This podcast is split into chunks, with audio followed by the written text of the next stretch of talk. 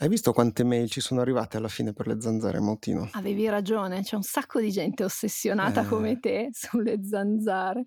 C'hanno scritto di tutto. Di tutto veramente. Mi hanno anche consigliato di usare delle spade laser, delle racchette elettroniche, qualsiasi cosa per sconfiggere le zanzare. Se non sapete di cosa stiamo parlando, magari vi siete persi qualche puntata, avevamo dedicato così un episodio speciale di Ci vuole una scienza alle zanzare, a tutto quello che ne consegue, la potete trovare sull'app del post oppure sulle piattaforme insieme a tutti gli altri episodi. Oggi invece non parliamo di zanzare, ma parliamo di ondate di calore, di immagini spaziali, perché ci tocca, e di super enalotto. Io sono Beatrice Mautino.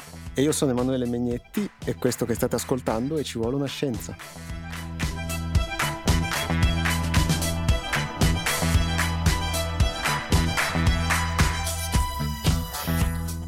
After the UK's warmest night came its hottest ever day. Previous heat records were smashed. Temperatures peaked at 40.3 degrees Celsius in the town of Coningsby in Lincolnshire. Negli ultimi giorni buona parte dell'Europa ha dovuto fare i conti con una nuova ondata di calore in un'estate che era già particolarmente calda, a sua volta anticipata da una primavera con temperature massime sopra la media, come abbiamo avuto modo tutti di sperimentare. Nel Regno Unito per la prima volta sono state registrate temperature superiori ai 40 gradi, quindi un record negativo per un paese in cui le estati sono relativamente miti.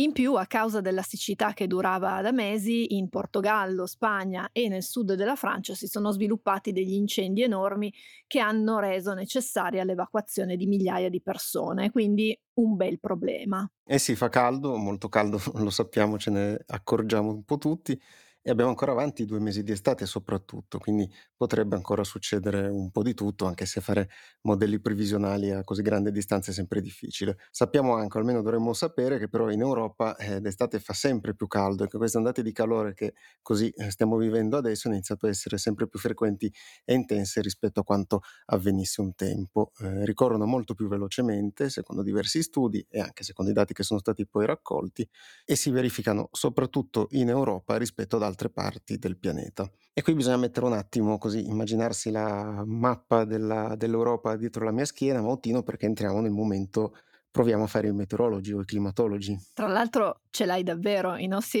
i nostri ascoltatori non lo sanno, ma, Esatto. ma tu hai una mappa dietro alla tua schiena. L'ondata di calore, l'ultima che abbiamo vissuto e che è una coda ci sta ancora interessando in questi giorni, avuto così origini diverse rispetto a quelle del caldo delle scorse settimane. Poi in realtà le dinamiche comunque in atmosfera sono tutte interconnesse fra loro, un sistema complicatissimo e questo fa sì che un evento influenzi l'altro e, e via discorrendo.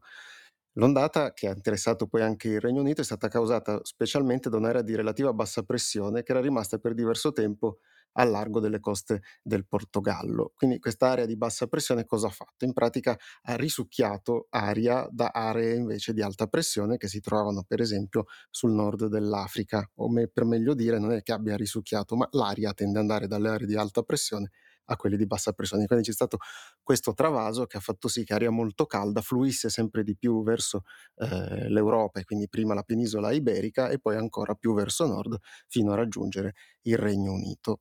Questa serie di travasi si è andata a unire però in realtà a altri problemi che già avevamo vissuto nelle settimane precedenti, in quanto c'era un'alta area di pressione sul resto dell'Europa, sull'Europa centrale e parte di quella meridionale, che ha continuato ad accrescersi, rendendo sempre più caldo e torrido eh, questo periodo estivo. E oggi è tornato anche il Megnetti meteorologo che avevamo già incontrato in, nelle puntate precedenti. E ci scusiamo con tutti i meteorologi. Sì, no, assolutamente.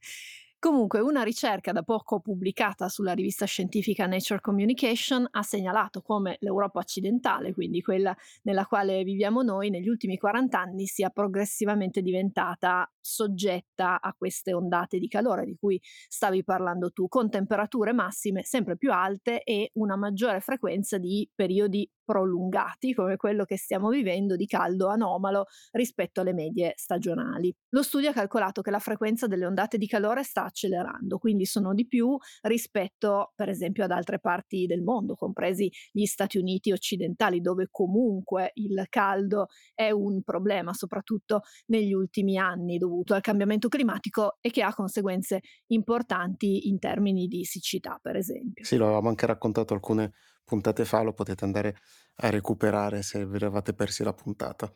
Questo stesso studio ha anche rilevato come le eh, ricorrenti ondate di calore abbiano iniziato a presentarsi in una fase specifica in cui le correnti a getto Qui direte cosa cavolo sono queste correnti a getto? Semplificando molto e anche qui chiedendo indulgenza ai meteorologi, possiamo definirli come i forti venti d'alta quota che spostano gigantesche masse d'aria da ovest verso est, quindi sono quelle che si trovano e che fluiscono su parte dell'Atlantico e che quindi spazzano via regolarmente le perturbazioni o le aree di alta pressione che si trovano sull'Europa a seconda dei periodi.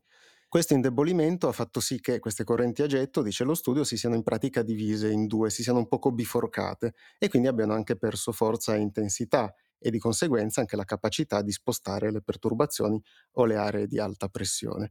La conseguenza di tutto questo è che, per esempio, se si forma un'area di alta pressione come quella che permane ormai da tempo eh, sull'Europa, queste correnti a getto non hanno la forza sufficiente per spingerla oltre e quindi comportare poi anche un cambiamento delle condizioni meteorologiche. Al momento non è chiaro se questa divisione delle correnti a getto sia una conseguenza stessa della presenza di aree di alta pressione così intense da essere insormontabili per queste correnti a getto, oppure se effettivamente siano le stesse correnti che si sono indebolite e come vedevamo poco fa non riescono a spostare le masse d'aria. Gli effetti poi in definitiva però sono quelli che stiamo vedendo in questo periodo, quindi grande caldo, non piove praticamente mai e, e la stabilità di questa area, di questa cappa di alta pressione che è molto forte. E il caldo di queste settimane ha fatto venire in mente a molti, noi due compresi, l'estate del 2003. L'abbiamo Mamma vista mia. anche eh, ricordare sui giornali con temperature che, eh, se ti ricordi, Megnetti, avevano superato i 47 gradi in alcune parti dell'Europa. Tu dove eri nel 2003? Ben me ne ricordo, ero in Spagna e praticamente si stavano fondendo le cattedrali. no? Quell'ondata di calore del 2003 ha avuto un'ampiezza maggiore rispetto a quella che stiamo vivendo, era arrivata a spingersi fin su alla Finlandia. C'è anche da dire che noi non sappiamo in questo momento se il caldo di queste settimane proseguirà ancora a lungo, se arriverà in altre zone, se salirà verso nord. Quello che sappiamo però è che le cause di quell'ondata del 2003 sono state comunque abbastanza simili a quelle dell'ondata di, di quest'anno, legate a un blocco della circolazione atmosferica. Molti di noi quindi si ricorderanno sicuramente di quella estate alquanto torrida. Bisogna anche dire che molti di noi si ricorderanno anche di altri picchi di temperatura che sono stati registrati dopo il 2003, magari a livello locale, che non avevano interessato un'area così grande dell'Europa, ma avevano comunque fatto non pochi danni. Eh, E quindi questo così ci riporta a un argomento che abbiamo un po' affrontato anche in altre puntate di Ci vuole una scienza, no? E cioè eh, il fatto che per lungo tempo i climatologi sono stati molto cauti nel ricondurre effetti su scala locale o comunque limitati nel tempo al riscaldamento globale. Però eh, bisogna anche dire che eh, questa cautela via via è diminuita, ma semplicemente perché nel corso degli anni sono stati raccolti tantissimi dati sull'andamento del clima e sulle anche condizioni del meteo in varie parti del mondo. Abbiamo satelliti che osservano la Terra come mai prima e poi soprattutto le stazioni di rilevamento un po' ovunque. Quindi i dati ormai sono chiari e certi, e cioè che il riscaldamento sta avvenendo, che la responsabilità principale è di noi esseri umani che produciamo troppa anidride carbonica, che è uno dei principali gas serra, e che in definitiva la temperatura media globale si è già alzata di 1,1 gradi centigradi, che può sembrare poco, però pensiamo per esempio a che cosa è successo proprio in questi giorni nel Regno Unito. Se il punto di partenza è già di un grado,1 più alto rispetto al solito, nel momento in cui si verifica un'ondata di calore, ecco che i picchi sono ancora più alti e le conseguenze possono essere drammatiche. Le aree più esposte all'aumento della temperatura media globale sono soprattutto i poli, in particolare la zona dell'Artico, che ha una massa di ghiaccio relativamente più piccola rispetto, per esempio, all'Antartide, al contine- che invece è anche un continente. Più quest'area dell'Artico si scalda, specialmente in estate, più si riduce la differenza di temperatura rispetto all'equatore. Ed è proprio la minore differenza di temperatura che fa sì che probabilmente le correnti a getto di cui parlavamo prima e gli altri venti diminuiscano nella loro intensità. Diminuendo nella loro intensità, come abbiamo visto prima, sono meno in grado di spostare masse d'aria e quindi si creano queste grosse bolle di calore nelle quali eh, finiamo per vivere. E analizzando proprio l'ondata di calore nel Regno Unito, il Met Office, quindi il Servizio Meteorologico Nazionale Britannico, ha segnalato come il cambiamento climatico ha effettivamente un ruolo centrale in queste estati sempre più calde. Sì, tra l'altro qui può avere senso proprio citarli testualmente. Sì, infatti il Met scrive la probabilità di avere giorni con 40 gradi è 10 volte tanto rispetto a quella che si avrebbe con un clima non influenzato dalle attività umane.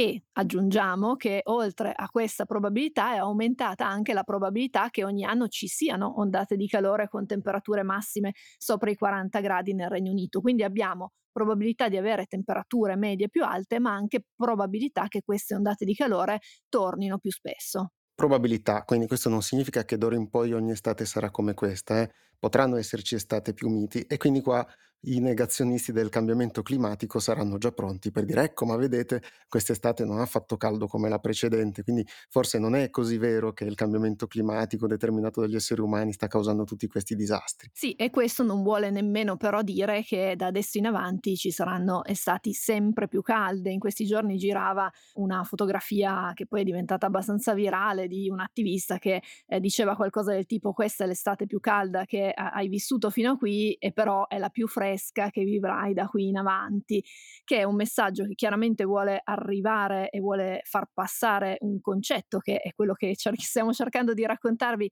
in questa puntata e che però eh, nel momento in cui ci troveremo di fronte a un'estate più fresca, perché comunque si parla sempre di probabilità, eh, chiaramente potrà essere usato dai negazionisti, quelli che citavi tu prima, come prova no, del fatto che sono tutte esagerazioni, che si è sempre avuto caldo, insomma tutto il repertorio che conosciamo bene. Esatto, quindi il concetto che ci teniamo che passi, quindi insistiamo, è che non tutte le future estati saranno così calde, ma ci saranno comunque una frequenza più alta di estati calde e con temperature che potranno essere ancora più alte rispetto a quelle che abbiamo vissuto in questi giorni.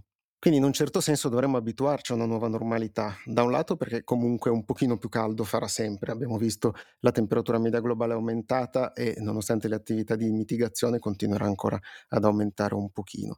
Ne parliamo spesso di questo concetto della nuova normalità, però prima ci adattiamo all'idea che le cose siano effettivamente cambiate e non torneranno facilmente indietro, prima potremo anche attuare delle politiche, delle iniziative che possano rivelarsi efficaci da un lato per mitigare gli effetti delle ondate ondate di calore e quindi sull'immediato e poi nel medio-lungo periodo anche per fare il più possibile per ridurre comunque le emissioni dei gas serra. America is defined by one single word possibilities. Possibilities. I want to thank the team at NASA for once again showing that that's who we are. That's who we are as a nation, a nation of possibilities. And now let's take a look at the very first image from this miraculous telescope.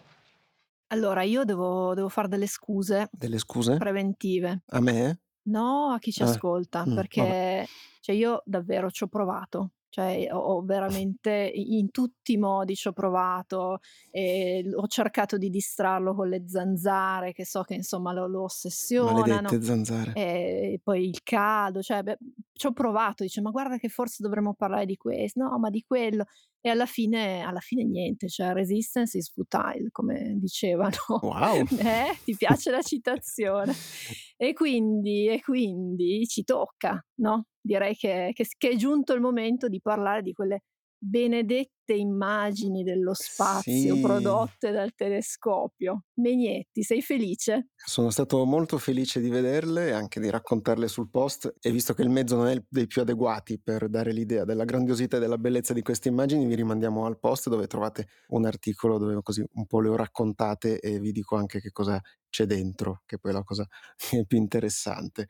Vabbè, ci siamo dimenticati il soggetto dall'emozione in tutto questo, che è il James Webb Space Telescope, che era stato lanciato a Natale dello scorso anno, ha fatto un viaggetto di 1,5 milioni di chilometri, tanto così, per allontanarsi a sufficienza dalla Terra e iniziare poi le sue osservazioni. Poi i tecnici della NASA, dell'Agenzia Spaziale Europea e di quella canadese hanno lavorato per tararlo, per verificare che tutto funzionasse a modino, come si dice in questi casi, e alla fine il telescopio ha prodotto queste prime immagini che erano così un po' dimostrative per darci l'idea di che cosa possa fare questo telescopio nei prossimi anni per l'osservazione dell'universo.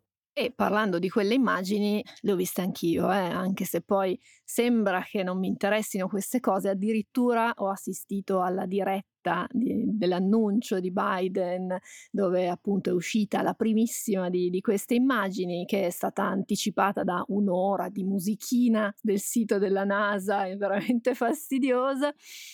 E immagini per carità carine, eh, molto, molto carine, però insomma come come spesso capita sui soprattutto sui social, insomma è è è nata un po' di discussione, no, tra quelli che dicevano: "Vabbè, ma cosa servono?" Che quelli ci sono sempre, ma anche delle persone che inaspettatamente, almeno per me, non ci credevano, cioè dicevano: "No vabbè, ma quelle robe lì non son mica vere, dai." Insomma, quindi i complottisti delle immagini del telescopio. Esatto, non ci facciamo mai mancare niente, c'erano anche ci sono anche i complottisti delle immagini del telescopio. Allora, chiariamolo subito perché è una cosa così che è circolata molto. Le immagini sono reali, quindi le cose che vediamo in quelle immagini esistono, sono nebulose, sono galassie, sono stelle, sono mondi lontanissimi, ma non sono state realizzate come potremmo realizzarle noi se fossimo nel punto di osservazione in cui si trova adesso il telescopio e usassimo uno smartphone per fotografare qualcosa di così distante e lontano.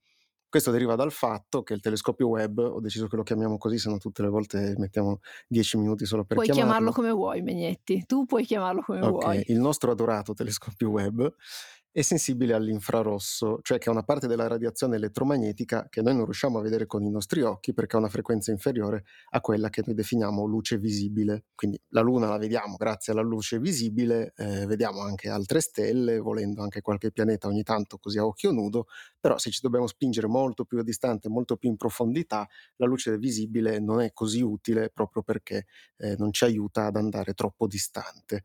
Quindi c'è un buon motivo per averlo tarato sull'infrarosso questo telescopio, perché grazie all'infrarosso può osservare oggetti che sono lontanissimi e flebili e che magari sono oscurati da polveri e gas derivanti dalla presenza di altre galassie o di altre stelle, a seconda di dove viene puntato.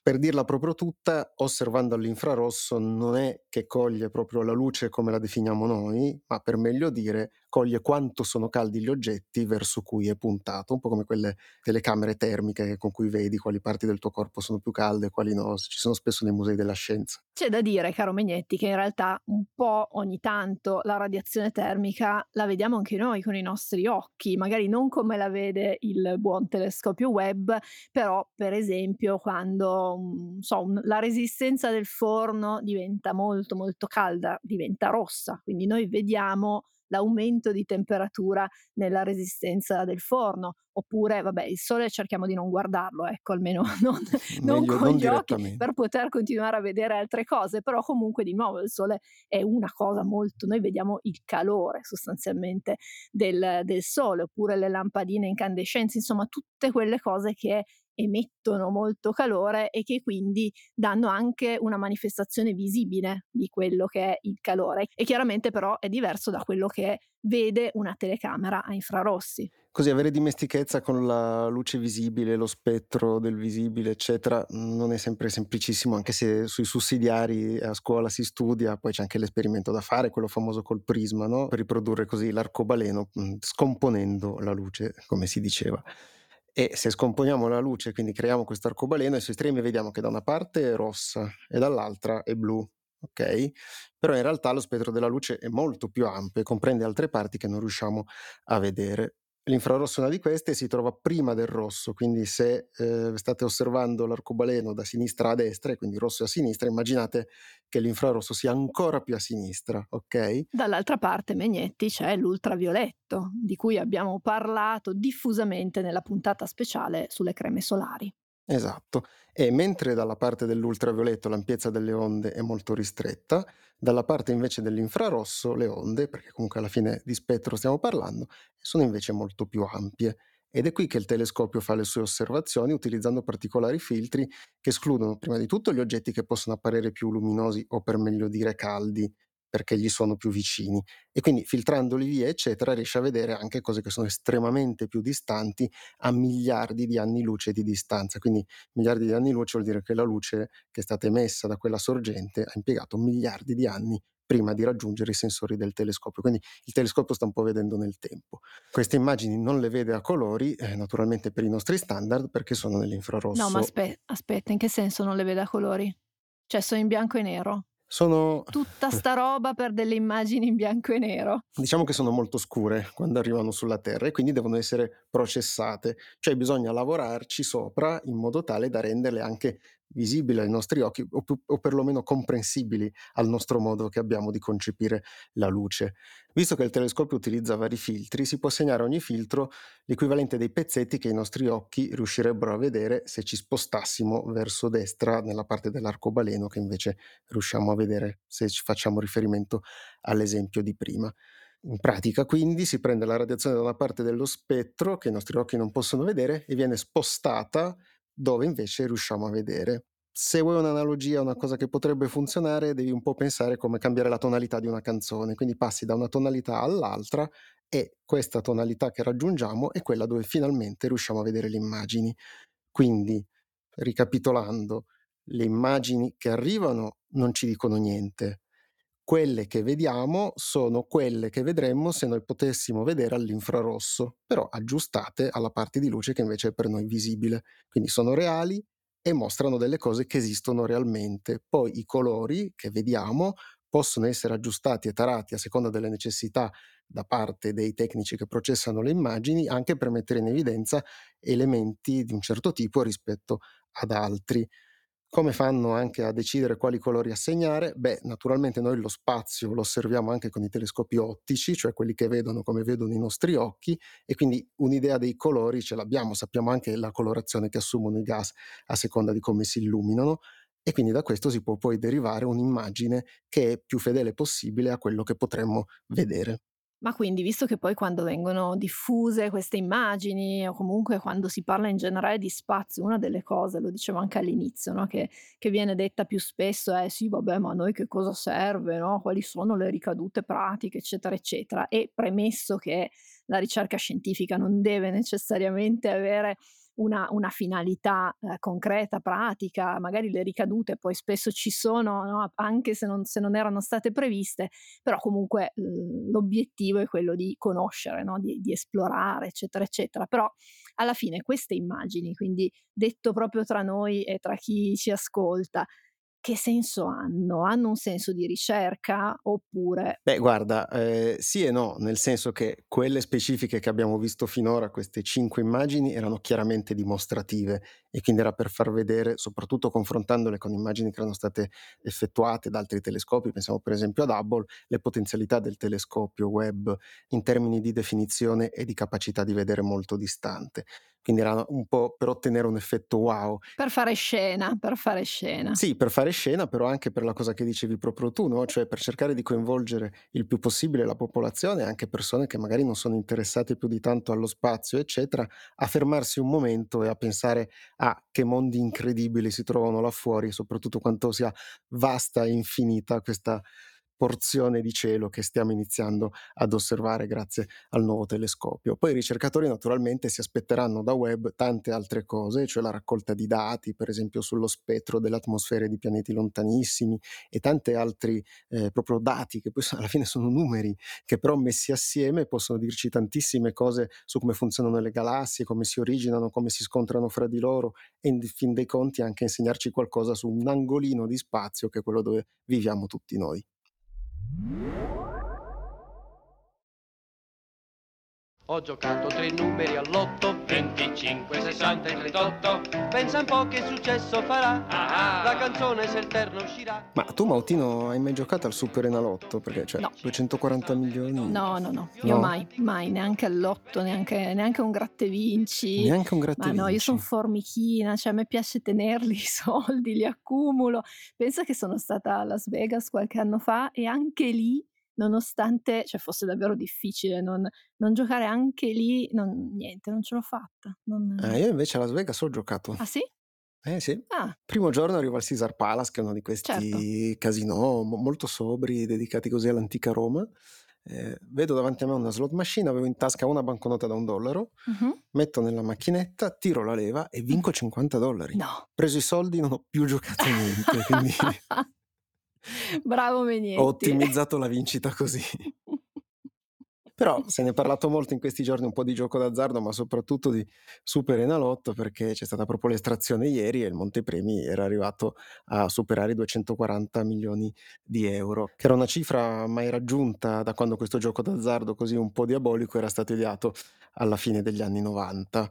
Le regole immagino le conoscerete un po' tutti, per vincere il premio più grande occorre indovinare i sei numeri che saranno estratti sui 90 disponibili, poi ci sono vari premi, altre combinazioni che possono essere così utilizzate per eh, vincere qualcosa, ma diciamo la, la giocata secca, quella per cui con sei numeri si vince, ha una probabilità piuttosto così bassa di verificarsi, tipo 622 milioni, 614 mila, 630 combinazioni possibili tra cui scegliere. Urca. Però possiamo anche così, per dare un'idea più chiara a chi ci ascolta, possiamo citare testualmente Wikipedia in italiano che ha questa bislacca definizione sulla probabilità, cioè secondo Wikipedia equivale a circa un millesimo della probabilità di partorire due gemelli siamesi che non muoiano prematuramente. Ma che esempio è?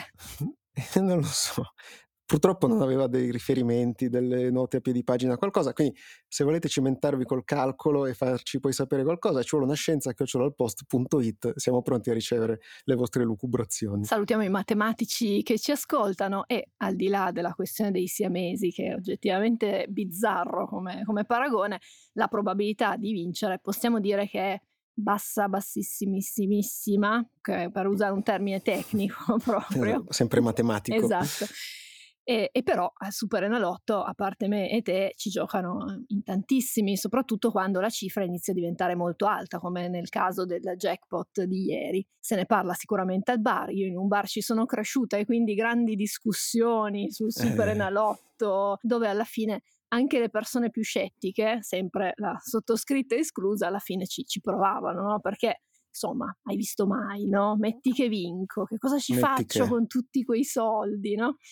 E tutti quei soldi sono uno dei motivi per cui poi si gioca, perché insomma finché le vincite sono basse c'è anche un po' meno attrattiva, però quando iniziano a diventare importanti è chiaro che diventano più interessanti. E però visto che noi siamo un podcast eh, scientifico, eh, ci piace pensare a questo tipo di, di, attività come a degli osservatori per cercare di capire come funzioniamo noi esseri umani, come funziona il nostro cervello, quindi da un punto di vista psicologico, neuroscientifico e come interpretiamo in maniera molto personale, spesso molto creativa, la probabilità, perché poi alla fine è tutta una questione di matematica. È tutta una questione di matematica, ma come dicevi giustamente anche di interpretazione molto personale di come funziona eh, la matematica. La psicologia cognitiva soprattutto ha rilevato che in generale i giocatori d'azzardo hanno delle credenze che sono fortemente viziate proprio dal fatto che poi eh, giocano. Sono quindi convinti che si possano fare soldi con il gioco d'azzardo, cosa che non è così vera, che più si gioca a lungo e più si avranno possibilità di vincita e che con la perseveranza si può vincere qualcosa. Allora, è vero che da un lato si possono vincere dei soldi con il gioco d'azzardo, però in realtà le altre due convinzioni sono invece fallaci e derivano spesso da una scarsa comprensione della probabilità o dal non darle troppo peso per continuare a giocare lo stesso, cioè accantoni un pochino i pensieri matematici nel momento in cui stai giocando. E tutte queste dinamiche che abbiamo tutti, anche Megnetti che gioca un dollaro in tutta la sua vita, perché comunque l'hai fatto sperando di, di vincere, o comunque anche solo con la curiosità di vincere, eh, quindi sono, sono cose che, che, sono un po' insite nella nostra psicologia, nella nostra mente, possono poi però diventare dei problemi veri, possono dare delle dipendenze, sfociare in quella che viene chiamata ludopatia e quindi in una vera e propria malattia legata al gioco e che quindi deve essere presa seriamente, come si prendono seriamente le dipendenze. Esatto, gli studi di cui parleremo, che derivano da una meta-analisi molto interessante che era stata pubblicata alla fine degli anni 90 prendono più in considerazione quelli che possiamo mh, mhmm, definire giocatori eh, occasionali o comunque assidui, ma che non giocano a livello patologico. Parlavamo prima delle probabilità e diversi di questi studi dicono proprio che di rado eh, chi gioca sa davvero quante siano le probabilità di vincita, anche se magari gli stessi giocatori sono estremamente attenti a verificare che tutte le altre regole del gioco siano invece eque e che quindi prevedano la possibilità per tutti di avere accesso allo stesso modo, le stesse regole, lo stesso trattamento. Anche che informato sulla probabilità di vincita non sembra cogliere sempre invece quanto siano remote le possibilità di portare a casa il jackpot, parlavamo prima di una probabilità su oltre 620 milioni, E quindi però qui intervengono altri meccanismi, altri pensieri che allontanano questa difficoltà di vincita. E sono meccanismi e pensieri che sono conosciuti da chi organizza questi giochi ad estrazione conoscono molto bene la nostra psicologia e quindi mettono in atto diversi modi per assecondare questa tendenza a non pensare troppo alla probabilità. Per esempio, sui siti che promuovono il Super Enalotto bisogna proprio impegnarsi molto prima di riuscire a trovare le indicazioni sulle probabilità di vincita. Ecco, diciamo che non è scritto in home page in grande, insomma, bisogna, bisogna andare a smanettare un po' sul, sul sito. Bisogna proprio volerlo trovare. Che è una cosa che in genere non si vuole proprio fare.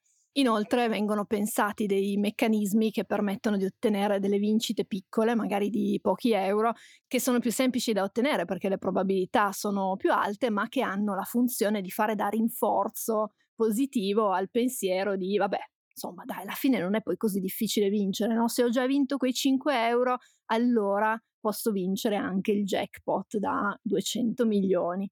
E però la parte più interessante dello studio che citavi tu prima è dedicata al pensiero irrazionale dei giocatori, ma mi viene da dire un po' di tutte le persone, quindi non so, perché tutti siamo un po' giocatori. Esatto, infatti leggendolo ci siamo identificati in vari aspetti che venivano raccontati. E e uno dei pensieri irrazionali principi è proprio la fallacia del giocatore, cioè la convinzione che un evento diventi più probabile se non si è ancora realizzato e che quindi se si accumula una serie di perdite vuol dire che si sta avvicinando il momento della vittoria, perché non è che si potrà perdere per sempre, in realtà sì, perché abbiamo visto che le probabilità di vincita sono bassissime. E questo deriva così da, uno, da, un pensiero che è un po' classico, per cui si tende a pensare che un'estrazione racconti qualcosa all'estrazione che avverrà dopo. In realtà non c'è nessun legame fra un'estrazione dei numeri e quella successiva, a ogni estrazione tutto si azzera e le probabilità di uscita dei numeri sono sempre le stesse. Quindi per esempio nel caso del Super Enalotto che prevede di estrarre 6 numeri su 90, vuol dire che il primo numero da estrarre avrà una probabilità su 90 di uscire, il secondo di una su 89 perché avremo tolto il numero che abbiamo già estratto e così via fino al completamento dell'estrazione di tutti e sei i numeri. Questo vuole anche dire che non esistono i numeri ritardatari, o per meglio no, dire... Benetti, questa però non la puoi dire così, cioè de- devi... insomma, è, è, è, veramente forte. Per cui... Questa è un po' forte con, soprattutto... Con delicatezza. Per... anche perché era appassionato al classico lotto, probabilmente. Esatto. Però lo, lo, potete intuire facilmente che non può esistere un numero che ritarda di più degli altri e che quindi in qualche modo potrebbe avere più o meno probabilità di uscire dopo un certo numero di estrazioni, proprio perché a ogni estrazione si ricomincia sempre tutto da capo e quindi il numero 42 che ritarda da 20 settimane non vuol dire che abbia più probabilità di uscire rispetto al 4 che è uscito per 3 settimane di fila. Tu lo sai che poi 42 è la soluzione a tutto, quindi alla... Eh beh sì, è la risposta alla domanda fondamentale sulla vita l'universo e tutto quanto, quindi da lì non si può scappare. Quindi andiamo subito a giocarlo.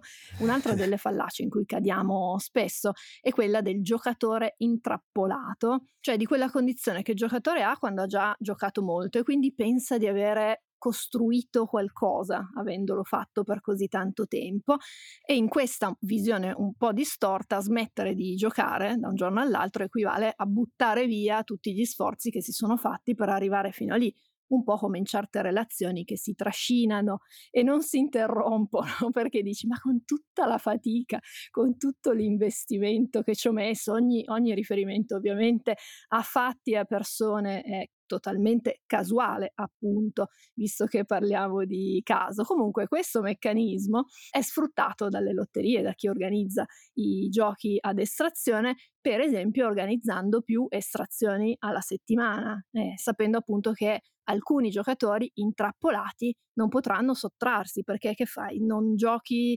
all'estrazione del giovedì? Esatto, con tutto lo sforzo che avevo fatto fino a quel giorno lì. Eh. E poi comunque c'è un altro elemento così che si inserisce, che è ovviamente quello della fortuna che è percepita e anche del caso, e quindi il rapporto fra fortuna e caso, come funziona nella mente dei giocatori, e anche qua possiamo dirlo, poi in realtà funziona anche per dei comportamenti che applichiamo in altre cose al di là delle lotterie. Da un lato, vabbè, dipende dal fatto che fatichiamo come specie ad accettare il caso, cioè proprio una delle cose più difficili con cui dobbiamo fare i conti durante tutta la vita, di solito cerchiamo sempre di trovare delle cause agli effetti che stiamo vivendo, anche se in alcuni casi una spiegazione semplicemente non c'è. Però la cosa interessante che è stata rilevata da diversi studi è che il giocatore della lotteria è spesso convinto di essere influenzato dalla fortuna e non che lo sia la lotteria in sé. Cioè, da un lato riconosce che esiste il caso che domina l'estrazione dei numeri, però dall'altro è anche convinto che la fortuna invece influisca sulle azioni che compirà il giocatore. Quindi di conseguenza si innescano poi dei meccanismi come quelli classici per cui si scelgono i numeri fortunati, che di solito sono date o altri numeri che evocano qualcosa a chi li sta giocando e che poi sistematicamente continuerà a usare soltanto quelli perché sono i suoi numeri fortunati su cui la fortuna potrà agire. Tutto questo crea anche una illusoria sensazione di controllo, perché a quel punto il giocatore pensa sto usando questi numeri, sono io in controllo dei numeri che sto usando, sono quelli fortunati e quindi questo renderà più probabile la mia vittoria. E qui torniamo di nuovo alle fallacie sulla percezione della probabilità. Ma arriviamo anche al pensiero superstizioso che è un po' alla base di tanti di questi comportamenti in cui noi italiani probabilmente siamo un po' cintura nera nel campionato mondiale di superstizione pensiero superstizioso che porta a pensare che alcuni riti, dove rito può voler dire qualsiasi cosa, dal mettersi una maglietta a usare la stessa biro, sempre la stessa per andare a segnare i numeri o giocare sempre nella stessa ricevitoria, oppure insomma qualsiasi cosa, che questi riti abbiano in qualche modo un'influenza sull'andamento della giocata, sull'andamento dell'estrazione. Così come è un pensiero che non è superstizioso, anche se un po' eh, ci si avvicina, quell'idea di ma l'ho mancato per poco, no? Quando tu hai giocato il 42 ed esce il 43 e tu dici ma caspita, c'ero quasi, no? Ci sono arrivato quasi vicino e quindi ero lì lì. Esatto, e quindi il fatto di esserci arrivati lì vicino eh, dà un po' l'idea di poterci arrivare davvero no? a indovinare il numero giusto la, nella volta successiva e di nuovo questo porta a fare altre giocate. E infine questa rapida carrellata dei comportamenti delle fallacie del pensiero superstizioso dei giocatori non possiamo naturalmente escludere l'effetto del montepremi, che eh, ne parlavamo anche prima, no? così questo effetto contagioso per cui se ne parla perché si, si, potrebbe vincere tantissimo e che convince le persone a giocare. L'effetto montepremi deriva anche dal fatto che le giocate che non sono eh, andate a buon fine, che quindi non hanno determinato una vittoria, fanno sì che i soldi si accumulino di estrazione in estrazione raggiungendo jackpot molto alti come quello che c'è stato per il Super Enalotto in questo periodo. Vi dico solo che Megnetti, prima di iniziare a registrare questa puntata, mi ha detto che se lui avesse vinto i 240 milioni del jackpot me ne avrebbe dato ben uno. Uno, Megnetti, un milione solo su 240. Shame on you. E eh vabbè, ma tanto sono soldi virtuali, quindi se ti avessi detto di più... Non... Però quei 50 dollari che hai vinto Las Vegas, possiamo ecco, pensare ecco, di andare... Comunque, per concludere sull'effetto montepremi, da un lato è vero che c'è il grande incentivo perché si vince una montagna di soldi, però dall'altro l'effetto del montepremi, e lo sanno bene quelli che organizzano le lotterie a estrazione, funziona tantissimo perché di nuovo chi gioca ha la percezione che, ok, se ci sono così tanti soldi in palio vuol dire che non li ha ancora vinti nessuno, se non li ha vinti nessuno è ancora più probabile che li vinca qualcuno la prossima volta e quindi eccoci pronti a giocare e di nuovo ci si avvita intorno alle giocate a tutti i costi, tutte le settimane e le altre cose che abbiamo visto. Quindi, per concludere, la vera certezza di non vincere è non giocare mai. Ho giocato tre numeri all'otto, 25, 60 e 38. Li ho giocati convinto perché 25, 60 e 38 usciranno tutti e tre.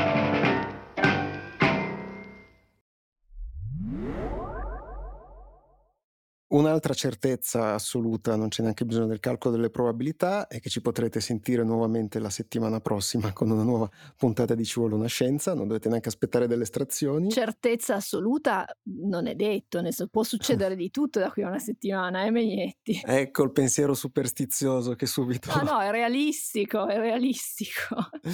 Va bene, nel caso avremo premura di avvisarvi, nel frattempo se avete domande o curiosità potete scriverci a ci vuole una scienza ma non chiedeteci numeri da, fortunati da consigliarvi. Come sempre ringraziamo le abbonate e gli abbonati al post che permettono di fare questo podcast anche se non giochiamo a Super Enalotto e quindi se non abbiamo 240 milioni di euro da spendere e ci sentiamo venerdì prossimo. Ciao! Ciao!